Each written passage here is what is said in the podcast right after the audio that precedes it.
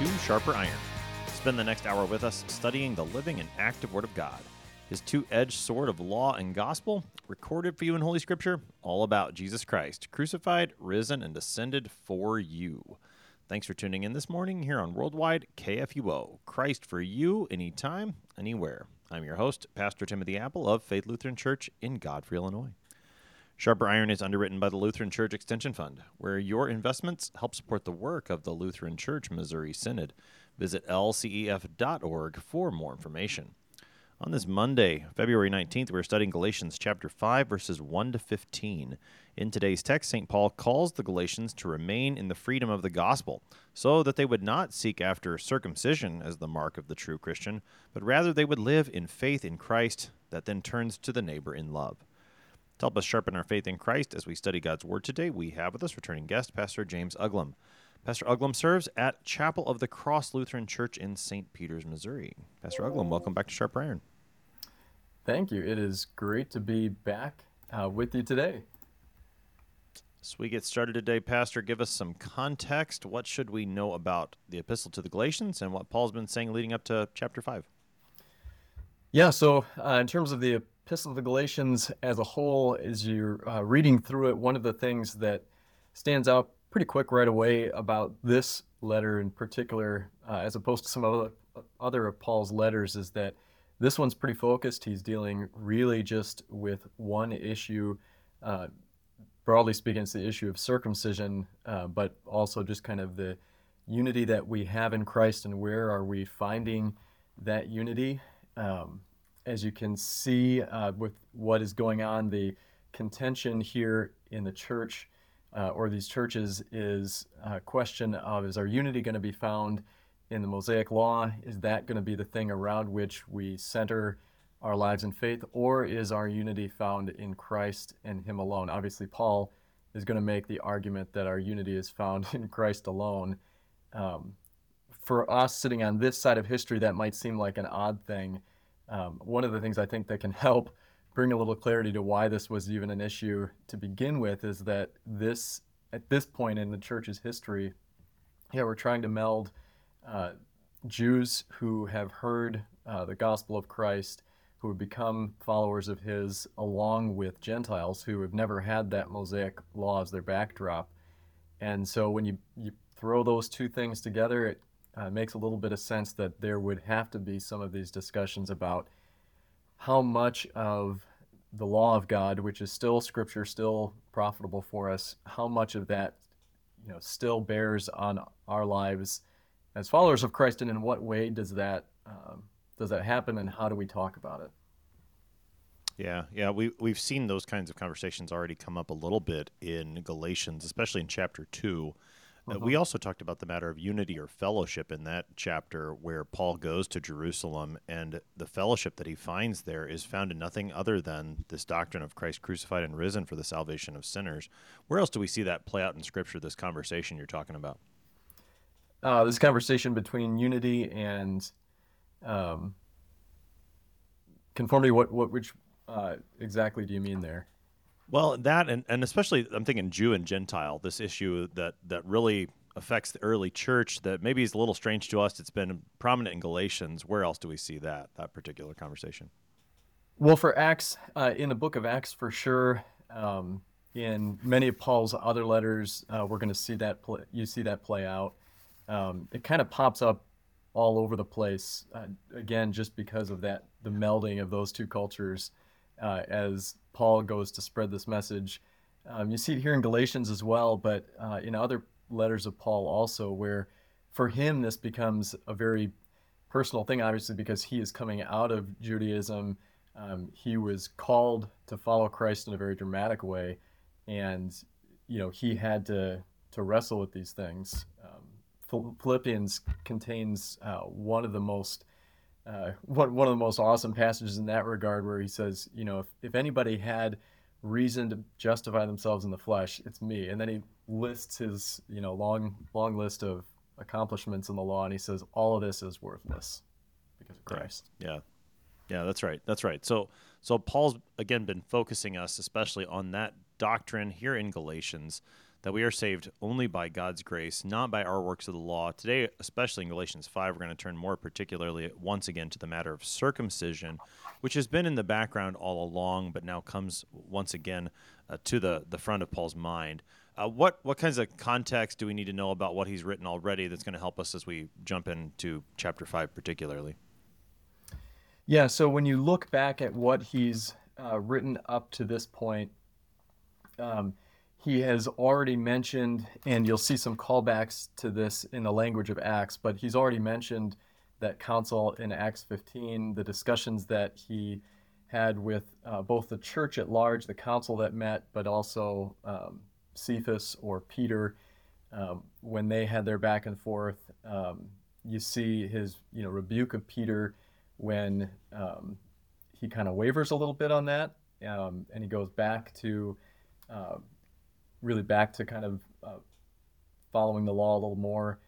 Um, and then, you know, just before this passage begins, uh, he gives this example of Hagar and Sarah, uh, and he says, you know, we can allegorize this relationship and their children. You know, one a child of the flesh, the other a child of the promise, and you know, from that point on, then he he goes to say, you know, we are child uh, children of the promise, and so we need to rest on that promise, not on uh, not on these external things. Yeah, yeah. Just since you brought up the end of chapter four and mm-hmm. the context there, I, I know we'll, we'll, get into this verse a little bit later, but in verse six of our text, Paul's going to say, "In Christ Jesus, neither circumcision nor uncircumcision counts in anything, but only faith working through love." And I think that helps tie back into the example of Isaac and Ishmael because both of them were circumcised. It, in the book of Genesis, both of them received circumcision. And so the, the point that he makes there in chapter 4 isn't based on whether they're circumcised or not, but whether, again, they're a child of the promise or a child of the human works, the child of the flesh and the law. And so I think that's a verse 6 of our chapter is going to tie in nicely to the example that he, he gave of Isaac and Ishmael, both of whom were circumcised and yet were children of, of different covenants, one of slavery, one of freedom. So, with those things in mind, let's take a look at this text. This is Galatians 5, beginning at verse 1. For freedom, Christ has set us free. Stand firm, therefore, and do not submit again to a yoke of slavery. Look, I, Paul, say to you that if you accept circumcision, Christ will be of no advantage to you. I testify again to every man who accepts circumcision that he is obligated to keep the whole law. You are severed from Christ, you who would be justified by the law. You have fallen away from grace. For through the Spirit, by faith, we ourselves eagerly wait for the hope of righteousness. For in Christ Jesus, neither circumcision nor uncircumcision counts for anything, but only faith working through love. You are running well. Who hindered you from obeying the truth? This persuasion is not from him who calls you. A little leaven leavens the whole lump. I have confidence in the Lord that you will take no other view than mine, and the one who is troubling you will bear the penalty, whoever he is. But if I, brothers, still preach circumcision, why am I still being persecuted? In that case, the offense of the cross has been removed. I wish those who unsettle you would emasculate themselves. For you were called to freedom, brothers.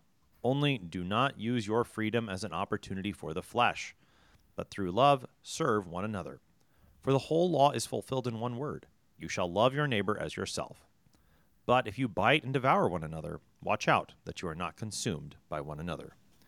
That is our text for today, Galatians 5, verses 1 to 15. Before we dig into the individual verses, Pastor Uglum, give us a, a bit of a, a structure to this text. How do you want to outline it? Yeah, so looking at this text, these 15 verses, uh, you can really uh, break them up into three sections. So you've got sections uh, verses 1 through 6 where paul is uh, highlighting this idea that circumcision is part of the old law and it's that which enslaves us. Uh, the second section then would be verses 7 through 12 where he says that those who insist on circumcision lead others astray. And then the third and final section those last three verses uh, this idea that christ's grace frees us uh, from slavery to these things, to love one another. And you know that's going to be the outline you look at when you when you look at these verses. And again, as he really centers in now at this point in his letter on circumcision. Uh, he says some really hard hitting things. He, he's not mincing any words. You, you know exactly how he feels and how serious a, an issue this is for the church there and for us as well. Yeah, yeah, that's right. Uh, Paul's been a pretty strong tone throughout this epistle, and again, he reaches a, a, very high climax in that tone, especially in verse 12, as we'll talk about that in a, in a little while. So, in that uh, first section, verses 1 to 6, where, where he really hammers away that circumcision is part of the old law, he starts by laying out a bit of a thesis that he'll return to later in our text. For freedom, Christ has set us free. That's a wonderful turn of phrase. Uh, what's he saying? For freedom, Christ has set us free. Yeah. So the the simple idea, behind this is, um, for freedom. Obviously, you know, for us in our culture, freedom is a big thing. But really, what he's doing is harkening back to stuff that Jesus has said before. Um, this idea that we are freed from sin, we're freed from the fear of death, from the devil um, to use you know those three common that that common phrase for us as Lutherans. Um, that is the freedom that we have. And what he's going to say in these next few verses is that, um, remarkable enough as it may seem, that when we when we begin to attach things as necessary to our faith beyond uh, what Christ has done, then what we're really doing is walking back into slavery. And um, it can happen, you know, very slowly and imperceptibly, but in the end, it's still a return uh, to that. Um, as I was reading through these verses, you know, those some of those questions uh, cropped up as I was thinking through this. You know, freedom, uh, you know, for what, from what. Uh, this idea again, uh, John 8 is where we see this, where Jesus says, you know, if you abide in my word, you will know the truth, and the truth will set you free. And his uh, Jewish audience there takes a bit of issue with that, and you know, basically replied, uh, "We are children of Abraham. We've never been slaves of anyone." And uh, again, that statement is is just laughable on the on the surface because, of course, they're children of Abraham. They have as this pivotal moment in their history the fact that they were slaves and were freed from slavery by God. Um, but then Jesus responds simply, anyone who sins is a slave to sin. And that's really what Paul's getting at here is that if we uh, go back to what, uh, to the law, then we're really just going back into slavery. Um, you mentioned that the word freedom is a, a big term in our culture. I mean, mm-hmm. you know, Independence Day, that's a day on the calendar, July 4th. And I, I think it's important for us to understand what freedom means scripturally. I think for many, when we hear that term as Americans, we think freedom means I can do whatever I want, I can make my own choices. That's not the freedom that we're talking about here. Uh, the freedom, and you've used this language, not only freedom from what, but freedom for what. And Paul's going to spell that out again more explicitly in a couple verses in our text, and especially as he moves into the next text with the about the fruit of the spirit.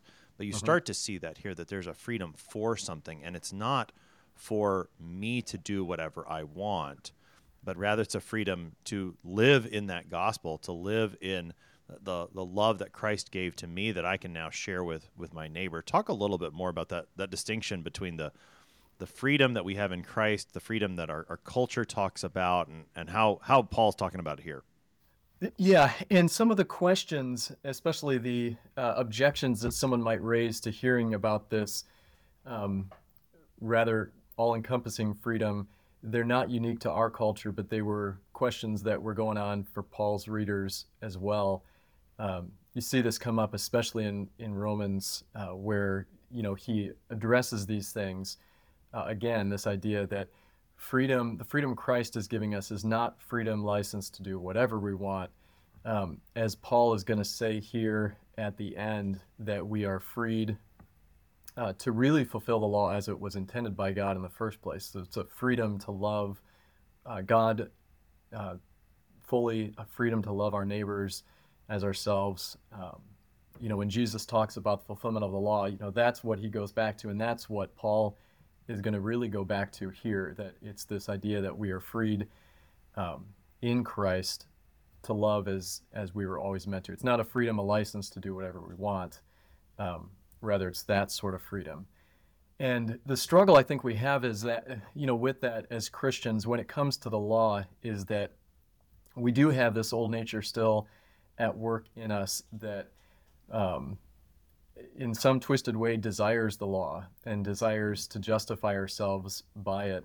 Um, as I was, you know, researching this and, and, working through it, I had seen this quote um, that comes out of the civil, still is this the comes out of the Civil War, and uh, it was a quote spoken uh, on the lips of a slave woman who, uh, upon hearing about the Emancip- Emancipation Proclamation, this is what she said. Uh, she said, Now, is I free or ben I not? When I go to my old master, he says, I ain't free. And when I go to my own people, they say, I is. And I don't know whether I'm free or not. Some people told me that Abraham Lincoln signed a proclamation, but Master says he didn't. He didn't have any right to. And you think of that quote, you know, a lot of us as Christians uh, we can be confused on the same point.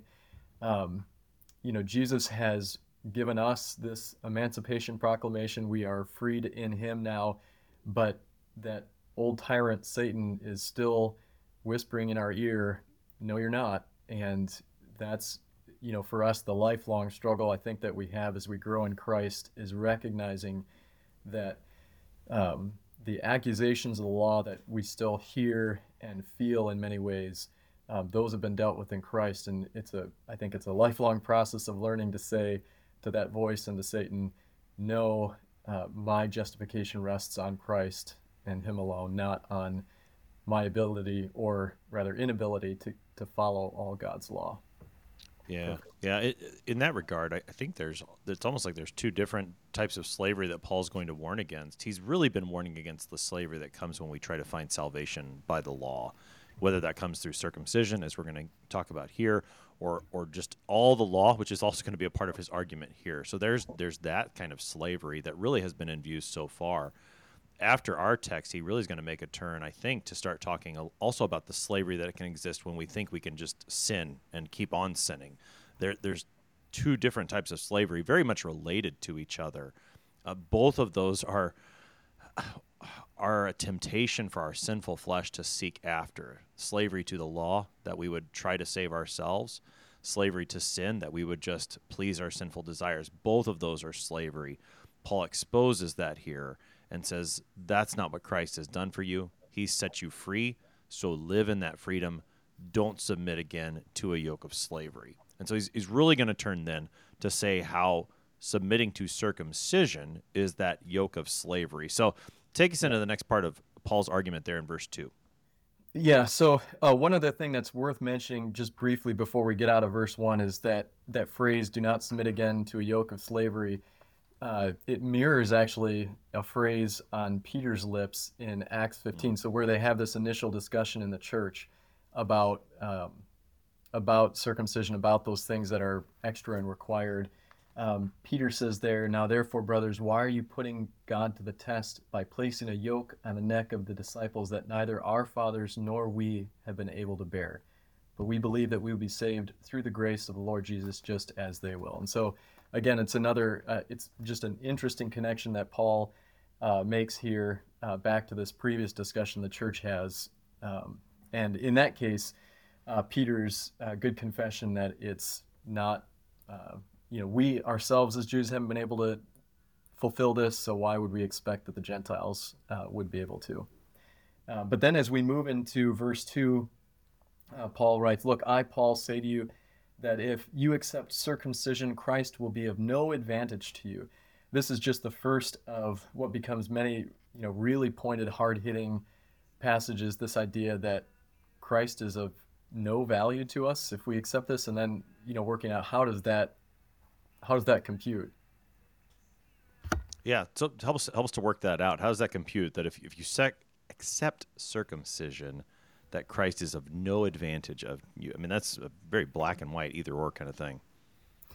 Yeah. So what he's saying here is that if you're accepting Christ, if you're accepting circumcision, what you're really doing is going back to that law. It says if Christ um, is of no value to you because uh, what Jesus has done on the cross, you're saying it's not that wasn't enough, and you still have to go back to the Mosaic law. And if you're not going back there, then you've you've messed uh, messed the point somehow.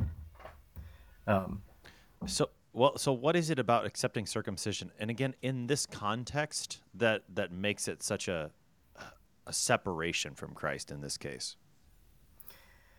Yeah. So in this context, um, the idea with circumcision, you know, obviously, as Paul is, uh, God gave it to Abraham as a sign of the covenant. This was, you know, the uh, you could say sign by which the people of God were uh, seen as uh, separate, holy, um, and so, you know, it's natural that they would have this idea that um, circumcision, you know, was this uh, this capstone thing uh, for them.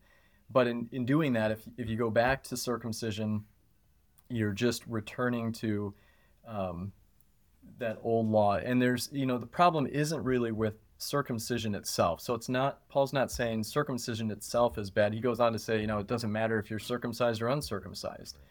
Uh, the problem isn't the circumcision, the problem is the motivation that stands behind it, that motivation to to say there are still other things that we can do ourselves or that we have to do ourselves in order to you know be in God's good graces to um, to you know in effect be justified by God.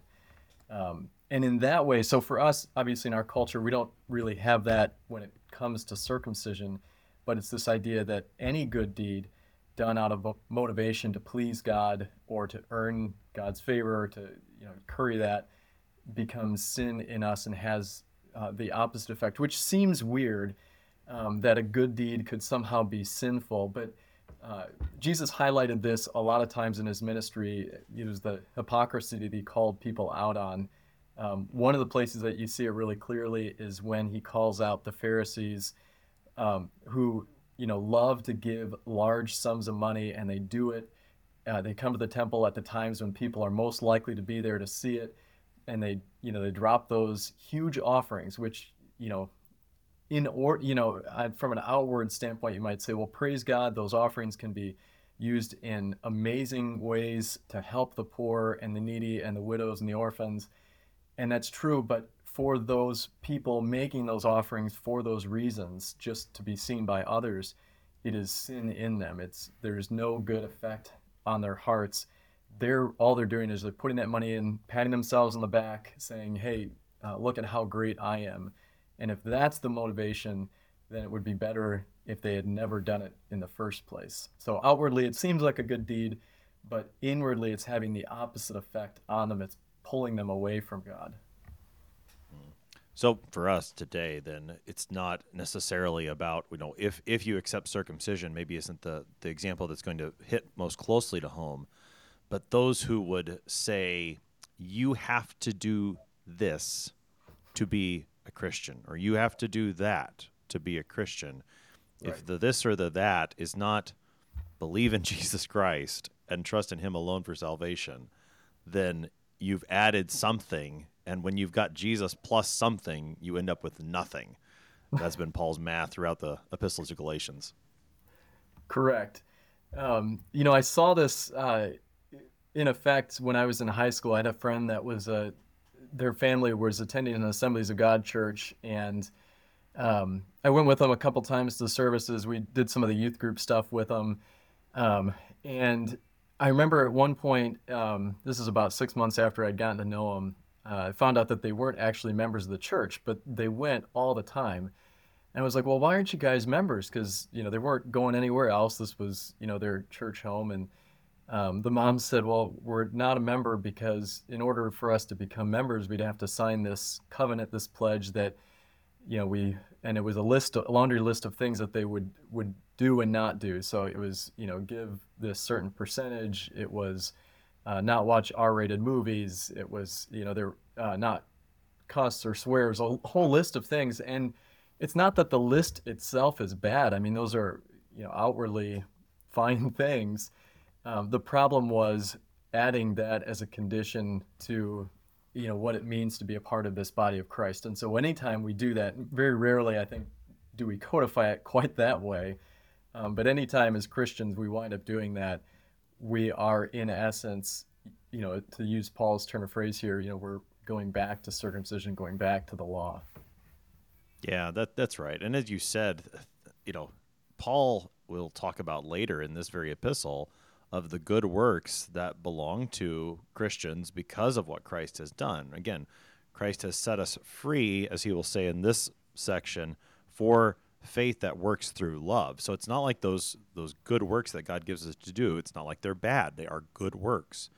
But when we turn and put our trust in them, when we make them as a condition of our Christianity in the sense that I'm not a a saved person if I haven't done X, something according to the law, that's where we're starting to, to turn on what Paul's saying here of Christ not being an advantage to us. Yes, we need to do good works, but those good works do not save us. They cannot save us. And when we turn and put our trust in them, then Christ becomes of no advantage. As Paul has said previously in this epistle, if we could be saved through the works of the law, then Christ has died for nothing. And he's going to keep the Galatians and us from trusting in ourselves and rather call us to faith in Christ alone. We're going to keep looking at this text more on the other side of the break.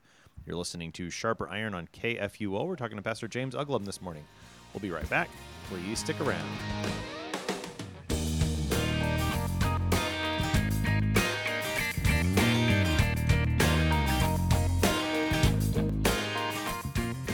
Did you know that an investment with Lutheran Church Extension Fund exclusively supports LCMS ministries and church workers? That's right. LCEF ensures LCMS churches, schools, and organizations have access to the financial resources they need to sustain, strengthen, and start ministry work. In other words, you can feel good investing with LCEF because we share your Lutheran values and love for the church. Learn more at lcef.org. LCF is a nonprofit religious organization. Therefore, LCF investments are not FDIC insured bank deposit accounts. This is not an offer to sell investments or solicitation to buy. LCF will offer and sell its securities only in states where authorized. The offer is made solely by LCF's offering circular. Investors should carefully read the offering circular, which more fully describes associated risks.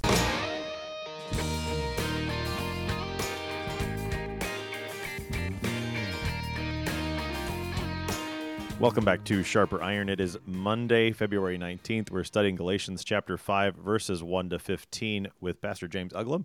He serves at Chapel of the Cross Lutheran Church in St. Peters, Missouri. Pastor Uglum, prior to the break, we were looking at verse 2. We come now to verse 3. Paul continues to tell the Galatians why it is that Christ would be of no of no advantage if they accept circumcision. In verse 3, he says, I testify again to every man who accepts circumcision that he is obligated to keep the whole law. And then he, he make gets stronger language here. You are severed from Christ, you who would be justified by the law. You have fallen away from grace. So essentially, if you take circumcision, Paul says, you've got to get the whole law right. And if you're trying to do that, you're cut off from Christ. So those are several big steps right in a row. Very strong language. Help us to see what Paul's saying. Yeah, so again, what Paul is doing rhetorically here is he's trying to heighten the uh, heighten the the risk, I guess that you could say, that goes along with this this idea. He's trying to take this argument to its logical conclusion that, hey, if we're going back to circumcision, then we can't just go back to circumcision and pull that out and tease it out as if it's just one part of the law that we can somehow keep. But we got to go back to it all and it's you know it's it's kind of natural circumcision would become the issue for the early church in the way that it did in that circumcision unlike other parts of the law you know thinking specifically about the 10 commandments circumcision is one of those for sure that you can you know you could say uh, i've done it i've not done it. Um, it's one of those things about which a person has uh, as much control as they have over things. You know, either I'm going to be circumcised, I'm not going to be circumcised. In that regard, it becomes something that we can actually do ourselves. Um, but what Paul does here is he says, you know, it's not just circumcision. If you go back uh, to that, then you're obligated to keep the whole law. And that's where we hit kind of the stumbling block and where I think Paul is hoping to get the Galatians to, which is if you're going back, if you're going to listen to these guys who are coming in and saying, you still need to be circumcised, then you've got to go and you've got to take the whole law and you've got to live up to all of it. And it's at that point anyone kind of following that argument would would then you know be calling to mind all of the law of God. And before too long, they should be hitting that point where they're saying, uh, realistically, I can't keep it all.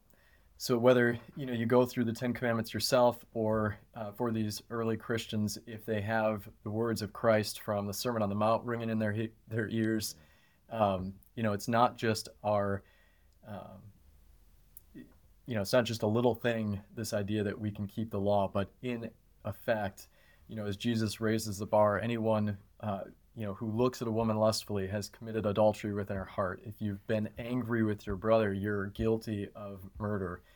Um, in all of these ways, what we find is that no matter how hard we try to do it, no matter how sincerely we try to do it or justify ourselves, we can't. And so Paul is saying if you're going to go back to circumcision, then the whole weight of the law is going to fall on your shoulders, and good luck carrying that.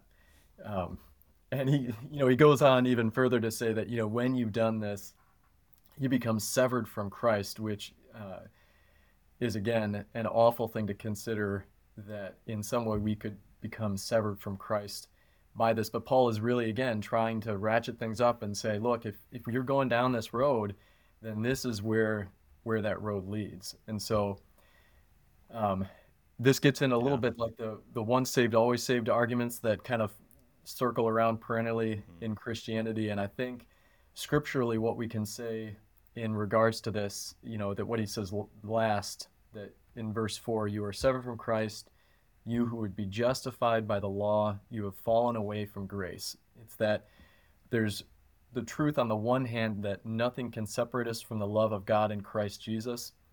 On the other hand, we still unfortunately have the ability to separate ourselves from Christ, to sever that relationship ourselves, to, to walk away. And so, as Paul's writing this letter to the Galatians, he's writing it with that in mind, recognizing, hey, if, if you guys start following these false teachers who have come into your midst, they're going to be leading you, uh, you know, straight out of Christ's hands, and this is this is not the direction you want to go. Yeah, that's right. And just to, to see the imagery that he puts here with the, the thought of being severed from Christ, you know, circumcision is a, a rather small cut, relatively speaking. But Paul says if you if you go down that route, then you're going to cut yourself off entirely. And again, that that strong language, he wants to put that in their minds so that they see the seriousness of what's happening. And that that thought of something that starts small but gets bigger is going to come up again later when he talks about false doctrine. Now, as, as he continues in this section, then he does turn now to speak more positively. He's speaking, here's what you, you can't do, but here's what you have. Here's what you want to hold on to in verses 5 and 6. He says, For through the Spirit, by faith, we ourselves eagerly wait for the hope of righteousness. And then, for in Christ Jesus, neither circumcision nor uncircumcision counts for anything, but only faith working through love. He talked to us about that, that positive doctrine, what he wants them to hold on to there in verses 5 and 6. Yeah, so you know, right away in verse five, when he says, "For through the Spirit by faith we ourselves eagerly wait for the hope of righteousness," we get this um, sense of this uh, now and not yet aspect of following Jesus that we have. That we, you know, from that moment of baptism, that we are one in Christ, we are saints of God, but yet we're still waiting for a further hope of redemption, which is for Christ to return, for us to be raised. Uh, fully glorified bodies just as he had. And so when he says, you know, we eagerly, uh, we ourselves eagerly wait for the hope of righteousness, righteousness, that's the idea that he has in mind there. It's it's not that we somehow have something lacking in us, you know, in this moment. We we have, you know, faith in Christ fully. We you know we have those gifts of God. Uh, we receive them fully, but yet we still are struggling with our sinful natures this side of uh, the new creation. We're still struggling with the reality of Satan alive and in the world, this side of the new creation. And so that's, you know, positively what he's saying. And the, the important part in verse 5 is that, you know, the how is how have we gotten here? And he says it's for through the Spirit by faith. So it's not um, through circumcision by the law, it's for through the Spirit by faith that we have all of this. and Yeah. that you know is a serves as a really black and white counterpoint to what he's been arguing you know up to this point um, and especially the verse right before this where he says you know if you're going to go back to circumcision you got to take all of the law and keep it perfectly. And so what he's saying is no we don't. And so for a christian reading this in galatia um, anyone that you know had begun uh, sidling down that road of those false teachers, this should be a huge weight lifted off of their chest, their shoulders, uh, a huge sigh of relief to know that, hey, this is something that is gifted to me uh, by God through the Spirit by faith. It's not something that I am in some way trying to, to pull up myself. Um, Yeah, and then that, that that well that just to to piggyback on what you were saying about the through the Spirit by faith as the way that we have this hope of righteousness, I think is really important, and it calls to mind a lot of what Paul's been saying in the previous two chapters when he says through the Spirit. The Spirit is the one who's been sent into our hearts to cry out, Abba, Father. It is it is through faith that we are sons of God, that we are clothed in Christ Jesus in holy baptism, as Paul has said in Galatians three. So that reminder of, of how we have this hope of righteousness, again, is a reminder of the grace of God. That's how we've come into this hope of righteousness, and it's not through circumcision. That's not what's entered into how we've entered into this promise that God has made. Now in verse 6 he says, "Now really it's really not about circumcision or not. That that's ultimately not the point." Again, in this context, you're not going to accept circumcision because of what's attached to that. But ultimately it's not about the outward sign at all. It's about something else, he says. He says it's only faith working through love. What does he mean there in verse 6? Yeah, so what he's saying there is he's saying it's not about circumcision or uncircumcision, but only faith working through love.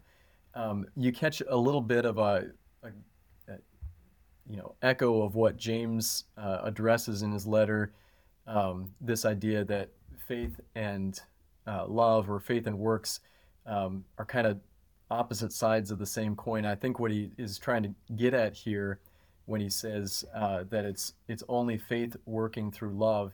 It's this idea that uh, it's love as as Jesus uh, highlighted it, not um, it's not adherence to a set of religious principles or the law, but it's that um, response to what God has done. You know, faith working through love that is critical. So this gets back to what we'd said a little bit before. It's that motivation about you know behind why you're doing the things that you're doing, and so um, you know our faith um, we have a response to that uh, free gift of God, and that response then are those those good works.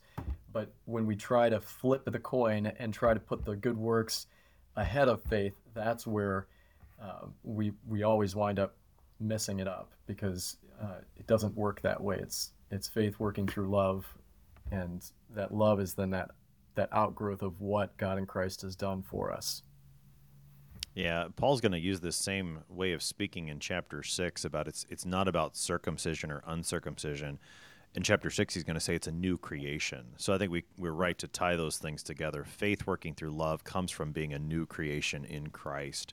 Same language used back in 2 Corinthians chapter 5 which we looked at previously here on Sharper Iron. So this is this is what actually counts. It's not about the circumcision or uncircumcision.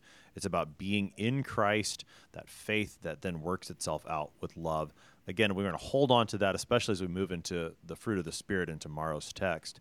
Now, as we continue here, we move into the, the next section that you had in, in your outline, Pastor Uglum. And now mm-hmm. we're going to talk a little bit more specifically about the false teachers and what they're up to and why they need to be avoided. And again, we get some strong language from Paul. In verse 7, we, we hear some of his exasperation at the whole situation yet again. Like, what's going on? Why are we having this conversation? Uh, take us into to how he starts to address the matter of the false teachers there in, in Galatia. Yeah, so you know, you definitely do get a sense of his frustration at this point. Um, you know, as as someone who evangelized these people at the beginning, um, you know, those right when he you know begins this, you were running well. Who hindered you from obeying the truth? You, you know, that's just the first hint of it, and that'll uh, really come to uh, culmination in verse twelve. But um, again, Paul is just um, you know, if you could be there, I think in person he'd be knocking them upside the head or shaking them and saying, "Come on, guys! Like I explained this to you already. This is not uh, this is not the way this works." Um, and so, you know, he in these verses, you know, what we wind up seeing is uh, what it looks like to follow Christ. Uh, we see how important it is um, to test the spirits, is you know, to use John's turn of phrase, but to um, to to take uh, you know what we're hearing and to test that against the scriptures, no matter who is saying it, so that um, we we don't wind up going down that same road uh, as these Galatians, you know, were going. Yeah, you use the language of going down the same road, and Paul does use the image of running. Talk to us about that yeah. athletic imagery that he brings up there in verse seven. Yeah, and as a as a runner, I love that Paul throws this stuff in and peppers it throughout his uh, his epistles. I'm not a runner. yeah, and if you're not a runner, then that's fine. You can pick your own own imagery. Um, but he uses this uh, athletic imagery, um, I think, as a way to highlight the, the discipline of faith that um, that does come. That you know we, um, as Christians, we find ourselves in this weird, uh, and again, this is the now and not yet weird weird place where, um, in one sense, the race has already been run and won for us in Christ, and at the same time, we are called to run this race of faith ourselves. And so it's it's that idea that he's that he's getting at is that yes, Christ has done everything for you. And yes, there's still the reality that you're living in the midst of this sinful world, and now you've been called to follow Christ, to run this race uh, as well. And uh, so, you know, what he's saying here at the end of this, you know, who hindered you from obeying the truth? Again, uh, that this winds up being um, akin to what he says uh, in First Thessalonians, another of his letters, where um, he talks about Satan uh, hindering his own way, and this this idea that you know who's who's putting this stumbling block in front of you. So he's not talking about Satan specifically here, but it's that connection, that same idea that whether um, it's an idea you've gotten in your own head, whether it's an idea that some other person has given you, um, it doesn't really matter. At the end of the day, the thing, the person, entity behind it is Satan, who's trying to get you off of that road, um, to get you to turn away from that path. Um, and so that's a little bit of the imagery too. So if you ever, again, for the runners out there, if you've ever been on a race um, with not a lot of runners and you're trying to make sure you stay on course, you know they'll usually have signposts every every so often um, and every once in a while, you wind up in a race if you run enough of them where you might make a wrong turn, uh, where uh, you wind up cutting the course because they're just not people in front of you that you're following, or the people that you were following in front of you went the wrong way. And that's happened before in races too. And uh, so using this imagery then um, applies directly to us in, in our walk, our following of Christ, that it's that keep Christ in front of you while you're while you're running and on the course because if you take your eyes off Christ and follow someone else, they might lead you in a completely different direction.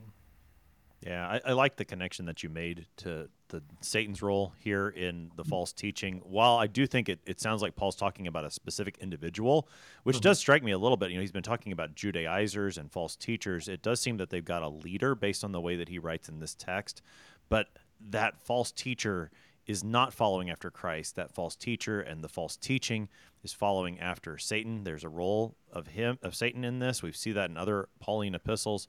I think that's in the background here. In either case, it's not coming from Jesus in verse 8. So that he comes to this little proverb in verse 9 about a little leaven leavening the whole lump. Take us into what he's saying there. Yeah, so this is a proverb that he uh, makes use of, probably made use of quite a bit in his ministry. It appears in um, two of his letters. So here in Galatians, uh, he uses the same proverb in his first letter to the Corinthians. And the context, while the specific instance is different, the idea behind it is the same. So in 1 Corinthians uh, chapter 5, this is where he uses that it's this idea of sexual immorality that is going on in the church. And he says, you know, a little leaven, you know, spoils the lump. It's it's the same idea, and it's the idea that, uh, you know, maybe a proverb that would be more familiar with, you know, one bad apple spoils the crate, uh, or you know, it's it's all of those things. But it's this idea that um, if you've got uh, this quantity of good things, you don't want a small quantity of some bad thing in the midst of this good thing because it will ruin the whole thing. Um, so that's that's the idea that he's got. And so for us as Christians, false teaching, uh, sin can't be tolerated. Um, we have to address it. We have to deal with it because if we don't, it's like that little leaven spoils the whole lump. That that thing that might seem and might be relatively minor at the outset, if it's carried through to its you know logical end, ultimately it's going to wind up, you know, to use Paul's own language here, hindering us. It's it's going to turn us away from Christ, and so you know that's what Paul uh, is is really calling the the people of God in Galatia here too, uh, when he says a little leaven, leaven a little leaven uh, leavens the whole lump. It's this idea that you know this little thing, this thing that might seem minor and inconsequential, is actually quite big, or this thing that might even seem good on the outside. So again, with this being circumcision, it's not like circumcision is a bad thing. I mean, throughout the Old Testament, it's that sign of God's covenant people. But here in this case, if that sign is being held up as the thing that has to be done in order to be a part of God's covenant people now, then you've turned this good thing into a, into an, a horribly evil thing. Hmm. Now, in, in verse 10, then, Paul. Yeah, yeah, sorry. I lost my place for a second there. Yeah, in verse 10, Paul gives them one of these little outs that he, he often does. Like, hey, I know you're on my side in this. I've got confidence that you're going to believe this. And, and the idea is that, oh, yeah, Paul, of course we are. We're, we're, we're going to we're gonna go with the freedom of the gospel that you've been preaching. It, I'm going to keep us moving because we're running short on time here. Uh, Sure. Take us into his argument in verse 11 as to what he's saying, and then his very strong language, maybe the among the strongest language he has in the whole book in verse 12. Yeah, so uh, verse 11, he says, But if I, brothers, still preach circumcision, why am I still being persecuted? In that case, the offense of the cross has been removed. Um, and then he follows it up with verse 12 I wish those who unsettle you would emasculate themselves. So his argument in verse 11, then, uh, where he says, If I, brothers, still preach circumcision, why am I still being persecuted? That sounds, it hits a little odd at our, on our ears, I think, at this point in the letter because he has not been preaching circumcision. Uh, in fact, you could say he's been preaching the opposite. And uh, interpretively, there's probably a number of different ways you can go with this. I didn't count all of the ways that, um, who was it? Uh, Steinmann or Andrew Das dealt with it in the Galatians commentary from Concordia, but he lists, I think, like six or seven um, before he finally gets to the last one, which I think he um, he kind of highlights for himself, and I think was the way that I read this the first time, uh, which is that when Paul is saying this, uh, if I brothers still preach circumcision, why am I still being persecuted? So he's a little bit playing devil's advocate, but beyond that, he's hearkening back to the the fact that his life before Christ, you know, before Jesus appeared to him, he was preaching circumcision. Um, but he also, at the same time, says, you know, uh, why am I still being persecuted? In that case, the offense of the cross has been removed. This idea that, you know, if the cross is offensive, it's offensive because um, it's it's taking, um, you could say, it's taking agency away from us because God is doing this thing there on the cross. But if circumcision is still the thing that's being preached, then that offense is removed because it's then it's not about what God and Christ is doing. It's about how good you're you're keeping this this law that God has given. Um, so that's the argument there. Verse 12 um, really kind of picks up at the uh, with the end of what happens in verse 10. So when in, in verse 10 he says, you know, that little out, I, I'm confident uh, in the Lord that you'll take no other view, that you're going to uh, listen to my argument here, um, and that the one who is troubling you will bear the penalty. Um, I underline that because the first couple times I read through it, I thought that was you know fairly innocuous, especially compared to verse 12. But when you think back to what Jesus said about those who lead, um, especially these little ones astray, it would be better for them to have a millstone tied around their neck and be thrown in the sea. Um, I think that's the idea that he's getting at when you think of well, what's that penalty that they're bearing, and you know how how bad could it be? Well, that's I think how bad it could be. You know, it would be better uh, for that to happen than you to be leading any of these young Christians uh, in Galatia astray. And then verse 12, yeah. you know, when he throws in this this last bit, you know, I wish that those who unsettle you would emasculate themselves. Uh, that right there, you know, you got no question about how Paul feels about circumcision at this point, and those who are preaching circumcision to the Christians. Um, you know, he's saying, yeah. I wish in the midst of circumcising yourself, you just slip up. I wish you'd just go all the way. Uh, you know, it's that, uh, you know, it's about as extreme as you can get. Yeah, it really is. And again, it, it seems it seems graphic, but Paul, if you keep in mind what Paul said earlier about if you start with circumcision, you end up severing yourself from Christ. He's mm-hmm. just carrying that to its its conclusion here and and showing the absolute danger of these false teachers that there's no place for them among the Galatians. You you have to get rid of this false teaching because this is the the danger that it poses. And if that's the way they want to act then here's the here's the way that it would end both spiritually physically it's not a pretty picture. And so again the danger of the false teaching is very evident.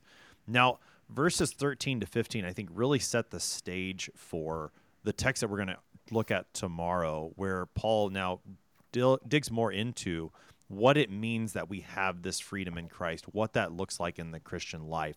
Got about three minutes here, Pastor Uglum. Help us to to look at these verses, wrap this text up, and and set the stage for for what is to come here in Galatians. Yeah, so he says here, uh, "For you were called to freedom, brothers. Only don't use your freedom as an opportunity for the flesh." But through love, serve one another. For the whole law is fulfilled in one word: you shall love your neighbor as yourself. So, um, what he's saying in verse 13 and in verse 14, uh, he's in verse 13, it ties, like you mentioned at the beginning, all the way back to verse 1 of chapter 5 here. For freedom Christ has set us free. Stand firm, therefore, don't submit again to a yoke of uh, slavery. This idea that, um, or this, you know, kind of frequently asked question well, if we've been freed from sin, from uh, the guilt of the law and all this, then um, what's to prevent me, what's to prevent others from taking that freedom and running with it, just doing whatever they please. And that's really what Paul is getting at in verse 13. You know, he's saying, You've been called to freedom, brothers, only don't use your freedom as an opportunity for the flesh. And it's this idea that, yes, you're free in Christ, but you're free in Christ to live as God always intended you to live. Don't, you know, that idea that don't submit again to yoke of slavery from verse 1 is this idea that when we take that freedom and then we we run back into sin, um, yes, we're free in Christ, but if we go back to that sin, it's just back to entrapment, back to you know slavery to those things because uh, the things that we think we are free to do. You know, you look at our culture today, where we have, in some sense, you know, fairly extreme freedom culturally to kind of do whatever we want. Everyone is their uh, their own God, their own source of authority, and you you look at well, how happy are we just as a you know culturally? Where is this getting us? Well, in the last you know just 10, 15 years, you know it's gotten we've become increasingly more isolated, uh, increasingly more depressed, increasingly uh, turning to uh, drugs and alcohol and other things to take our minds off the fact that we are not okay, we're not happy, um, and that's what happens when we take our freedom and run with it. We think we're free, but in fact, we are just enslaving ourselves and making ourselves more and more miserable. Yeah, yeah, that's right. I mean, and just the way that you said these verses so much apply to us as Christians. We see how the neglect of, of this truth of God has harmed our culture. Uh, verse 15, particularly, you know, if you bite and devour one another, watch out that you are not consumed by one another it doesn't take much listening to any public discourse to see the truth of that statement. And so God has called us to, to something different in Christ. He's called us to a true freedom. And that's the freedom that we, we need to know that we are saved by God's grace alone, and then to live in that freedom and love for each other. That, again, is where Paul leaves us today. That's where he's going to take us more in the next section. Pastor James Uglum is pastor at Chapel of the Cross Lutheran Church in St. Peters, Missouri. He's been helping us today to study Galatians chapter 5, verses 1 to 15. Pastor Uglum, thanks for being our guest today. Well, thank you. I'm your host here on Sharper Iron, Pastor Timothy Appel of Faith Lutheran Church in Godfrey, Illinois. If you have any questions about Galatians 5, send an email to kfuo at kfuo.org. It is always a pleasure to hear from you. Thanks for spending the morning with us. Talk to you again tomorrow.